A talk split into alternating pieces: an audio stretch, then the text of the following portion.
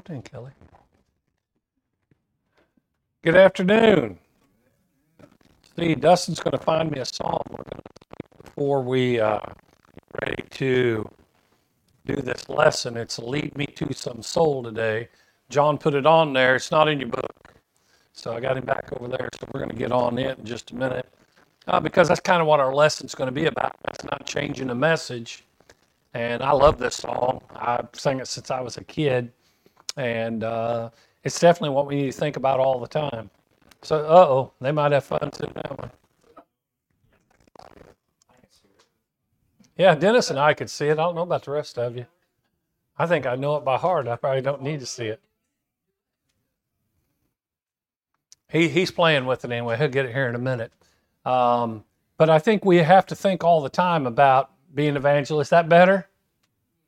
A little better? Okay. Lead me to some song, and a message needs to be on our minds and hearts all the time. And you need to understand if this world has any chance of salvation, it's us. We don't need to be looking around other people. I'm looking forward. My plan about 4:30 today to head on down to um, Farmington to Sunnyview to take that in. So someone's ride along, y'all. But, uh, plan on going down that way, and what a great blessing it is to hear preached. That's kind of just selfishness to me. You know, I get to go enjoy with that. Of course, you get a fellowship with them and encourage your brethren there, but we have to think about every day uh, being a bright light in this world. I think the sad thing is a lot of it's just like this passage Caleb just read for us in Acts chapter 5. The devil wants us, he don't be telling message. Shut up. Satan gets us to believe in that. We're just going to do just fine if we just come to church and, and we study His Word and we encourage each other.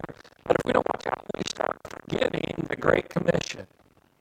And we also start forgetting you got to give them the plain, simple truth. One of the reasons I like that sheet God's way that, you know, I encourage and take one with you today and give it to somebody this week. They're, they're not doing any good sitting there. Okay? They're not doing any good sitting there. Uh, but all it does is just take you right to the Bible. Anyone's ever looked at it, just Bible verse, ask a question. The question's answered right in the Bible verse. I do believe the Bible is the um, answer book, but I think back to um, the 1980s and 1990s in the church. I've got a couple of them. One by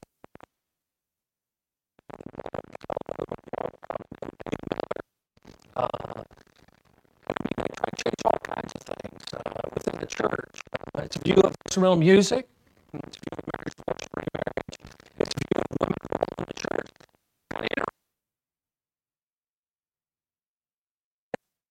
First Timothy, Second Timothy, and Titus, because I'm preaching those right now.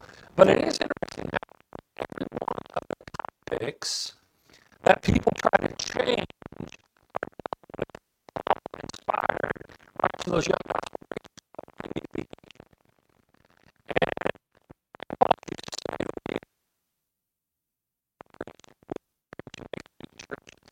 Now, it doesn't mean everyone's going to believe everything. And it doesn't mean you're going to win everything. Everyone's going to be with you because Jesus picked 12. And so but we've got to preach the plain, simple truth. And we have to understand it doesn't. You know, you know, on Facebook, and you know, I encourage the message gets out more and more, and that's an avenue that we have that they couldn't have even dreamed of having. So it's kind of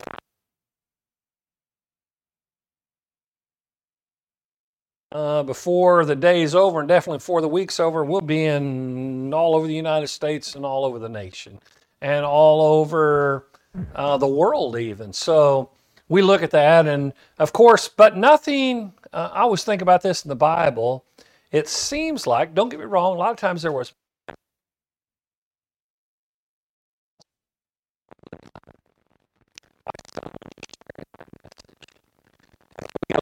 before people and we have to share. So let me remind you of these words that Caleb read for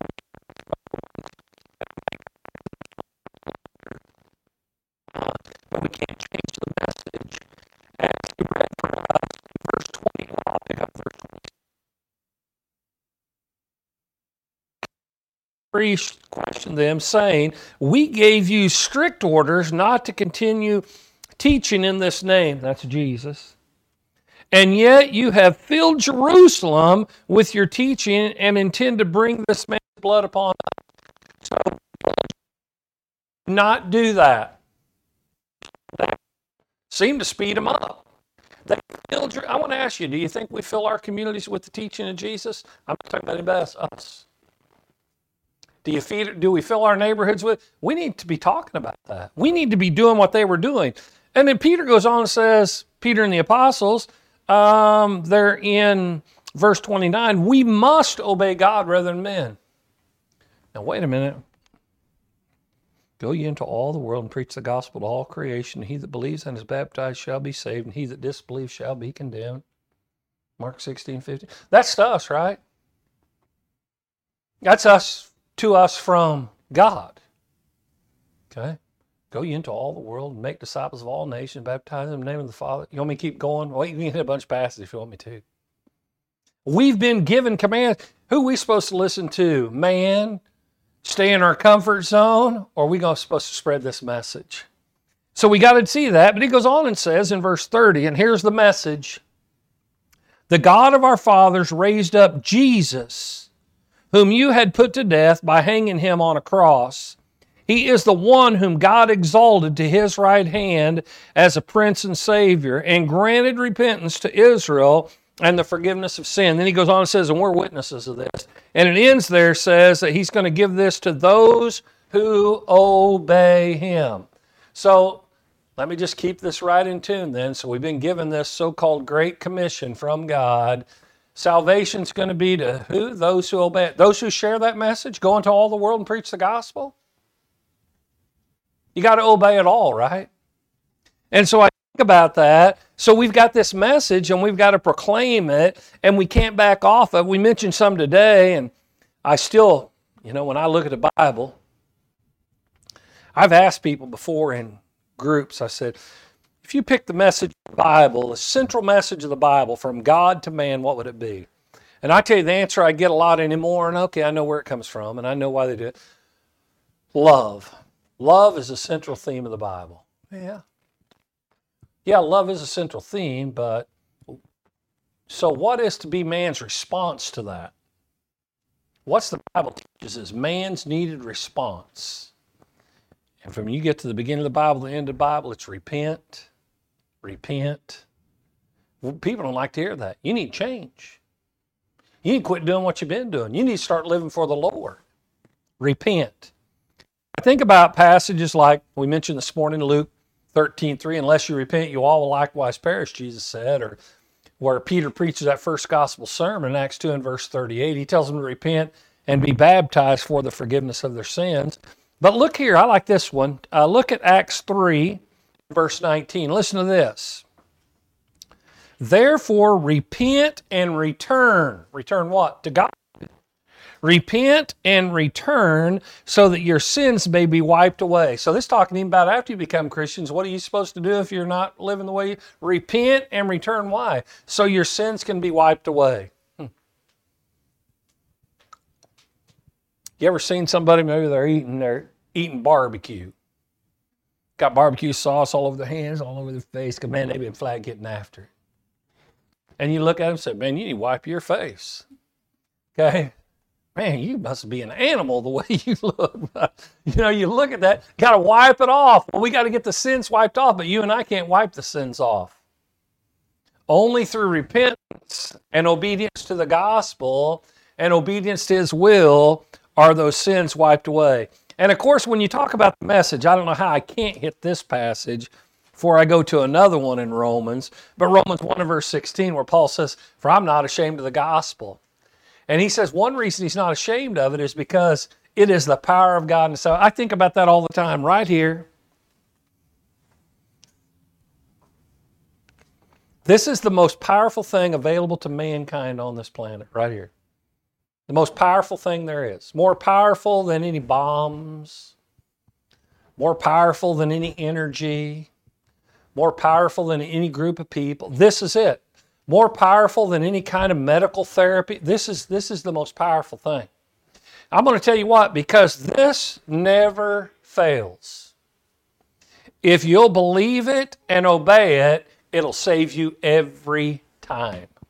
You know, you can't say that about anything else. There's nothing else on this planet that works every time. This never fails. Never fails. Some of you have taken prescription drugs or something and it wasn't working, so the doctor decides to try something else and it works less and try something else and it works worse. But anyway, they're trying to figure out what'll work. Right? This always works. It is the remedy and the only remedy for sin. So he says, it is the power of God to salvation for everyone who believes. And it doesn't care race, nationality, income bracket. That doesn't make any difference.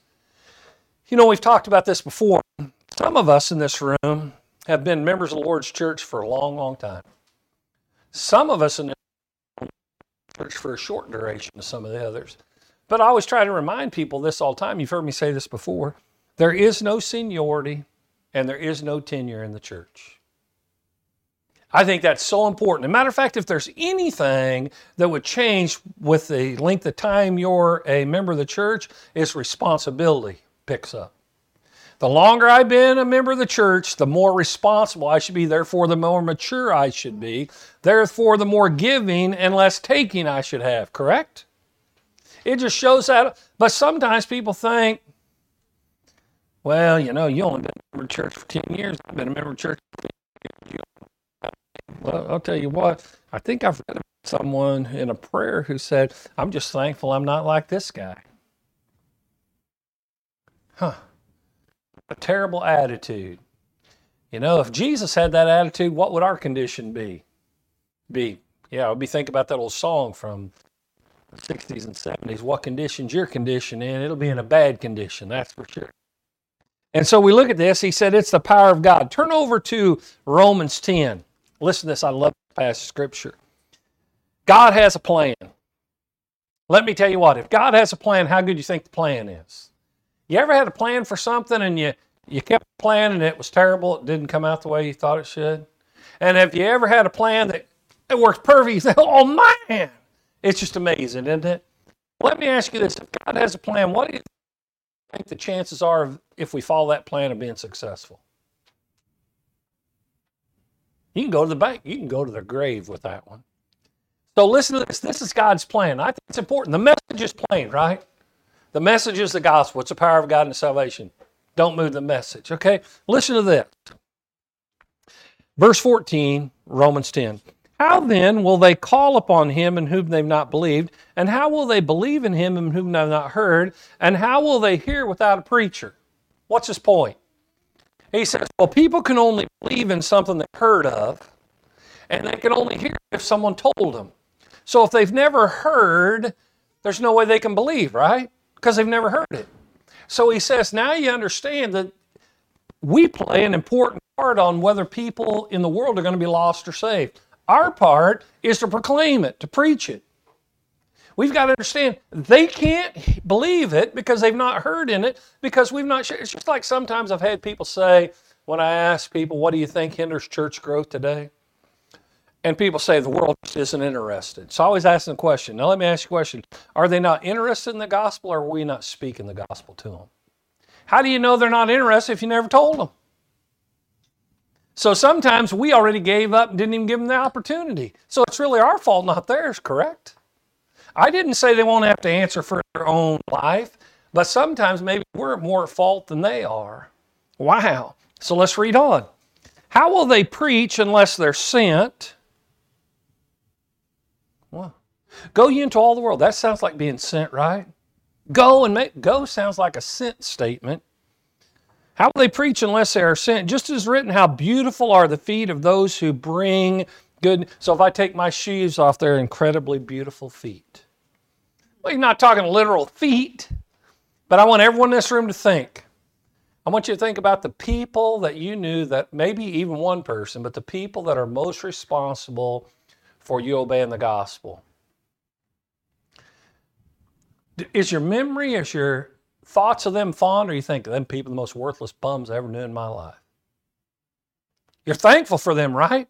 They, I'm telling you, they brought you the gospel. Their feet brought the gospel to you. How wonderful their mouths spoke that gospel. Whoever they were wouldn't know the gospel without them. That's his point. I mean, if you think about that, here you are today, and no one heard the gospel with you yet. No one had ever spoken it to you. Your condition would be a lot worse today, wouldn't it? He goes on, however, they did not all heed the good news. Does everyone always listen to what you say? I've been preaching a long time. I can answer that question for you. There's people who, I was going to say pews, but we don't have pews in here. There are people who sit in the assembly week after week, month after month, years after years, and everything. You can tell they're not listening to words you say. And you can tell by their lives they're not obeying it. They're, they don't believe in it. I don't know why they come. Could be numerous reasons. But you look here, this is Isaiah, a powerhouse prophet of the Old Testament. Lord, who has believed? Was Isaiah frustrated here? Who's believed our who believes us? Why are we telling him no one believes us anyway? And then he says, the passage we quote all the time, so then faith comes by hearing and hearing by the word of God the only opportunity the world has. The people you know, you you know and talk to people in this world that no one else in this room knows and talks to. And if you don't share the saving, the simple saving message of Jesus with them, they're never going to know it. It so the message can't change, but also the method is. Now, if God God can do anything, right? If He wanted, He could have wrote the message in cloud form every morning so when people get out of bed, they can just read it right in the sky. He could have done that, couldn't he? I figure he can do it. He can do whatever. But he didn't choose to do that. What he chose to do, is something that's obviously more powerful and we don't grasp always, he chose to, chose to use us. And for us to open our mouths. And so God thinks a lot of us. He thinks a lot of us. He's planning a lot through us. I think Marshall Keeble, when he was preaching the gospel, I'd have to look back, but I, I, last time I looked, I think it says um, through his years of preaching, he's responsible for like 60,000 people obeying the gospel. One man who couldn't even a car, had to have someone drive him around.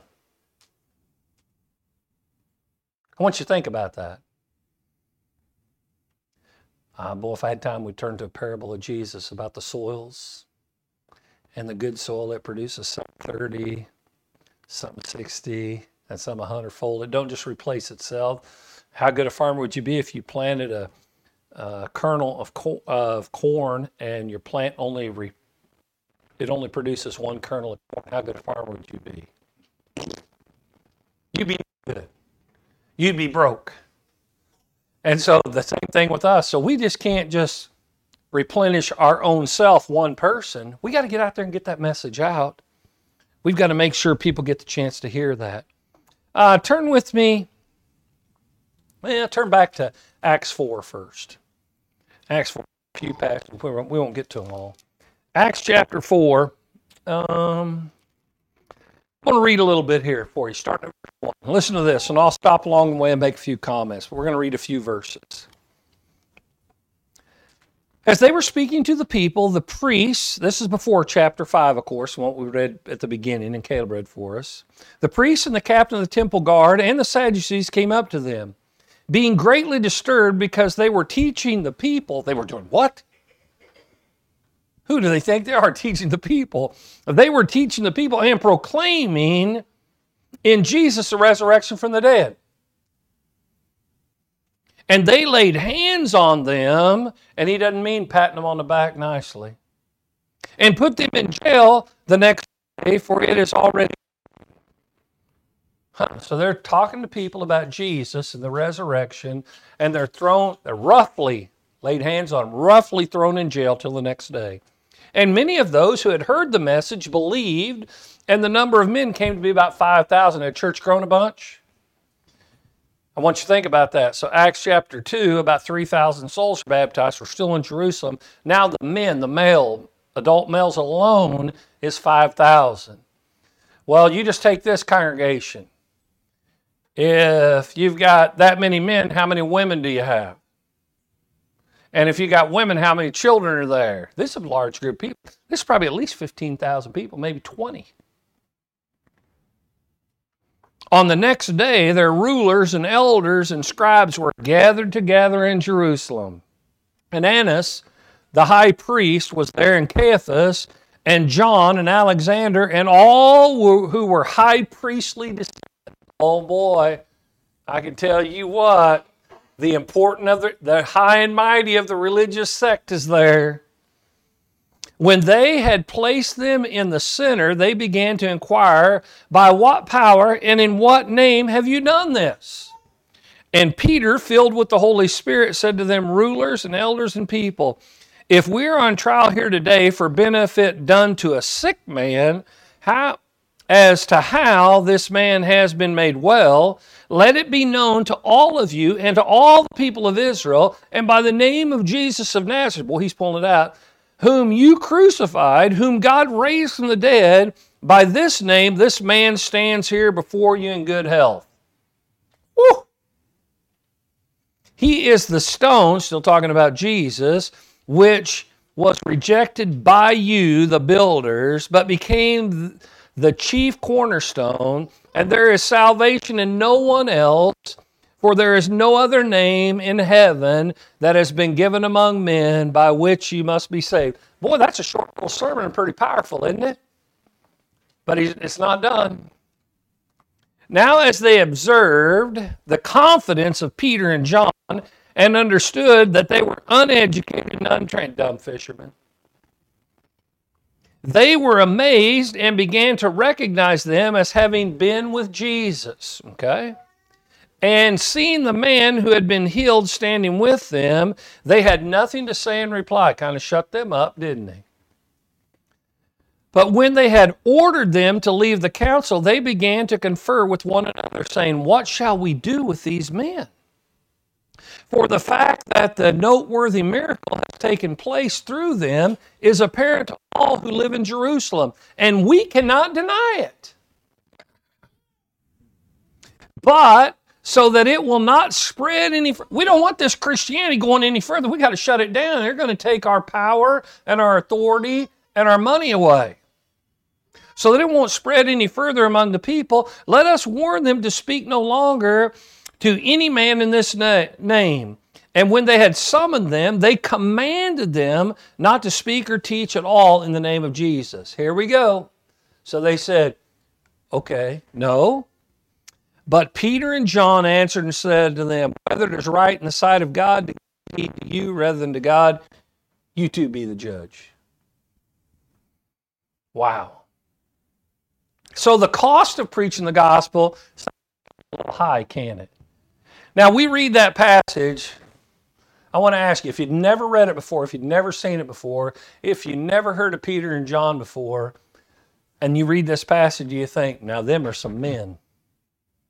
Them are some godly men that are going to stand up and speak up no matter what the cost is, no matter what anybody. I mean, I just, just when I read this, I think, man, I like these guys. We need to be those type of people. Turn with me also over to Acts chapter 15. Um, it's kind of interesting. Um, in a book I encourage people to read everybody every once in a while called Hearts on Fire. Uh, the author of the book, one of his main phrases I like her a lot, and I've repeated a lot in my life.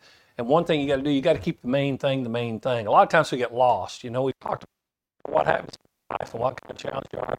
If you don't watch out, Satan uses all the negative things to keep us from doing one thing and he tries to keep us from talking to other people about the Jesus. And every time we're talking about, let's just take the political arena, and he gets us all talking about that when we should be talking about the gospel. And he gets us all worried about a virus when we should be talking about the gospel. And we deal with strife in the church, and Satan wins because it keeps us from talking about the gospel because you have to deal with a bunch of foolishness. So you got to remember to keep the main thing the main thing. We can't ever forget that. Well, turn with me down at Acts chapter 15, and um, let's see. I'm going to read just a few verses. I'm going to start at verse uh, 27 of Acts 15. Therefore, we have sent Judas and Silas, and themselves will also report the same thing to same things by the word of mouth. For it seemed good to the Holy Spirit and to us to lay upon you no greater burden than this. And it goes ahead, but he says, here's what you got to remember. We've got to remember to abstain from some things, but we also got to remember that we need to be preaching the gospel, right? We got to remember to proclaim the truth no matter what's going on. We've got to remember we can't hold back. We can't get get caught up in that. Now, this morning we mentioned uh, a passage I like to quote and a passage I like to think about because I'm a Christian. How about you? And see, I know that means we claim, when we claim we're Christians, we claim to be like Christ. Okay? So if Christ came to seek and save the lost, what's our purpose? Our purpose is to seek and save the lost. The Franklin County Church of Christ, what's our purpose? We're here to please God, and one of the ways we must please God is by reaching the lost with the gospel. We've got to get that. I think it's interesting when things were so terrible God needed to rescue Noah and his family, and he gets Noah to doing this huge job of building this ark. But that isn't the only job he gave him. All the time you're doing this, and we can see this in 1 Peter chapter 3, you got to be preaching the gospel all the time. We need to get other people on that boat. Now, Noah did his part, and he preached the gospel, but they didn't know they didn't get on the ark. They didn't repent and return. That's their problem. Noah did what was right. I don't get to determine who obeys the gospel and who doesn't, but I do get to determine who gets to hear it. And it's like the parable of the soils. I think that's an interesting one. When the sower goes out to sow and we find out it's the word of God. And I want you to pay attention to this. He plants some on the pathway, and some on rocky soil, and some on thorny soil, and some on good soil. Well, the guy couldn't see thorns. The guy couldn't see right. He didn't know he's walking on something that's so hard. Well, here's what I will be trying to judge soils. Because you and I can't always tell who's a good heart and who's going to be rocky and who's going to be thorny and who's a pathway. Our point is, that he gives us is we're to sow the seed. Sowers sow the seed. They don't analyze the dirt. Okay? They sow the seed. So that's what we have to do. We have to sow that seed. So he says he came to seek and save the lost. Look at one other passage with me. Turn with me over to 1 Peter 4 before we go back to um, our passage in Acts 5. 1 Peter chapter 4, listen to this. For it is time for judgment to begin with the household of God. What's that mean? Well, you know, I want you to think about it a little bit. When Paul writes the church in Thessalonica in 1 Thessalonians 4, verse 16, it says, The Lord himself will descend from heaven with a shout, with the voice of the archangel, the trumpet of God. And the dead in Christ shall. So the dead in Christ shall rise first. Then we hear Elijah. So when Jesus returns, the first thing he deals with is the redeemed, right? And then we see also when we get to Second Thessalonians chapter 1, he goes further and shows us another side of it because he's bringing some mighty angels in flaming fire, dealing out retribution to those who do not know God and do not obey the gospel. But he says, let me tell you what, when you get to this passage, he says, Now, Kendall, are you of the household of God? Amen. I'm in his household. Well, judgment's going to begin with you. You first. First.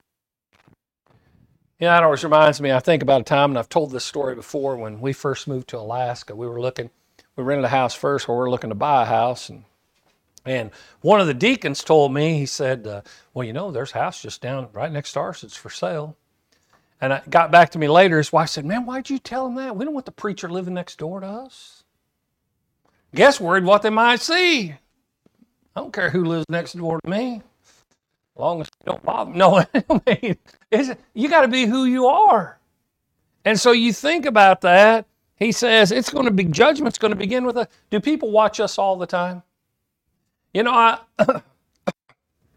always think it's interesting that people say the worst kids in towns are preachers and cops' kids. You know why they say that? Because that's the people they watch the most. They watch. They don't. They give everybody else a break, but sometimes those people. They. I used to tell elders. I said the only reason preachers so bad they play with elders' kids. That'll run them every time. But no, you look at that. It's just like get real. But the point is, well, let's use another one of my passages I like really well, Matthew 5, verse 16. We're to let our light so shine before men, what? That they may see our good work. We're, we're encouraging people to examine us, aren't we? When Paul says, follow me as what? I follow Christ. So we have to follow. We have to. Let me ask you this: Are you sure? This important lesson. When we look at this of change in this and who we are, what do you do when someone, a good friend of yours, someone you know, you teach them the gospel, they obey the gospel, and they've been a Christian about a month. Said, okay, now I got to know something. I don't know much Bible yet. I want to be the best Christian I can be. How do I do that? How do you want to say, well, just be like me. That's what Paul said. Follow me. Well, don't be like me. That gets you in trouble. Well, better take care of that today when we have an invitation song. Because people will follow your example. And you will have people follow you all the way to heaven or all the way to hell. And so we've got to set a good example, the right example. So let's go on with this passage. For it is time for judgment to begin with the household of God. And here's what it says If it begins with us first, what will be the outcome of those who do not obey the gospel? Now, that question didn't ask because they don't know the answer. That question is asked because everybody should know the answer. And we could take time. Matter of fact, I'll just turn over here real quick and I'll read it to you. So, you know, because he says right here, he asks the question, what will become of the, out, the outcome of those who do not obey the gospel? Well, here, let me just read you a verse. I'll tell you what it is after I'm done. So he's going to come with his mighty angels in flaming fire, dealing out retribution to those who not know God and do not obey the gospel of our Lord Jesus Christ. What? Mighty angels in flaming fire, dealing out retribution. Hell is there. So obeying the gospel is everything. I have people ask me questions, religious questions, all the time. I, I try to answer their question, but get to the important stuff. You know, I've got friends who aren't members of the church. We talked about mm-hmm. things. And I typically I never talk to them about instrumental music. I don't know why I need to worry about instrumental music. They're not Christians anyway. So what makes any difference whether they sing with instrumental music? They're going to hell already. I got to get to the gospel. I got to teach them that they need to hear, believe, confess, repent, and be back. And I can't get lost in. That they take it where they go to church where they partake of communion once a month. Why do I need to get with them right now on partaking of communion every week? Wouldn't do them any good to partake communion every week because they're outside of Christ. Have you ever noticed we get lost in the wrong things? We forget to keep the main thing the main. When they're not in Christ, the most the message you got to get to is teach them how to get into Christ. Now, you can't beat them up with it, but when you get those opportunities, you have to do that. You know, I sometimes have friends of mine that I know in the, maybe some of them are friends and some of them just acquaintances, but I know in the world, and they're dealing with some serious illness, maybe even cancer, and they're looking at things serious, and they said, man, this will change how you, how you look at life. I said, well, you've been thinking about your spirit. You got to get to what you need to get to. Because I don't care what happens to you, if you're not right with the Lord, if death knocks on the door, it won't get worse than that. So I think about this passage of Scripture all the way back, and we're going to wrap this together. Back here in Acts chapter 5, when he says plainly passage about the message, but he says, well, now, what? We must obey God rather than man. Man uses all kinds of reasoning. Sometimes it sounds good, but what's the Bible say? Even in the last year, I don't know, it all it's and I mean we got people on both extremes of this, even in the church. We still got congregations that haven't physically met for over a year. And I'm pretty sure Hebrews 10 25 says we're not to forsake our own assembly as the habit of some is the first church. They met together on the first day of every week and partook of the Lord's Supper, and they gave of their means. I can turn to the passage. I can give you the passage if you want them. And they had something a lot more serious than a virus knocking at the door. They had people with clubs and spears and swords, and they still met. And I, you know, I just think about that. I think about I got to do, and I tell everyone's going to stand before God for what they do. But all I know is I just want to do what's pleasing to the Lord, and I know you do too. Well, one thing you know pleases the Lord, remember this. We need to assemble together and we need to worship and encourage each other every time we have an opportunity. But we also got to make sure when we leave here, we take this book with us, the message of this book, and share, share that saving message of Jesus with the world around us. And there's a help that goes right to the book. You can take one of those sheets with you. If we can help you today in your relationship with the Lord, please come as we stand and sing.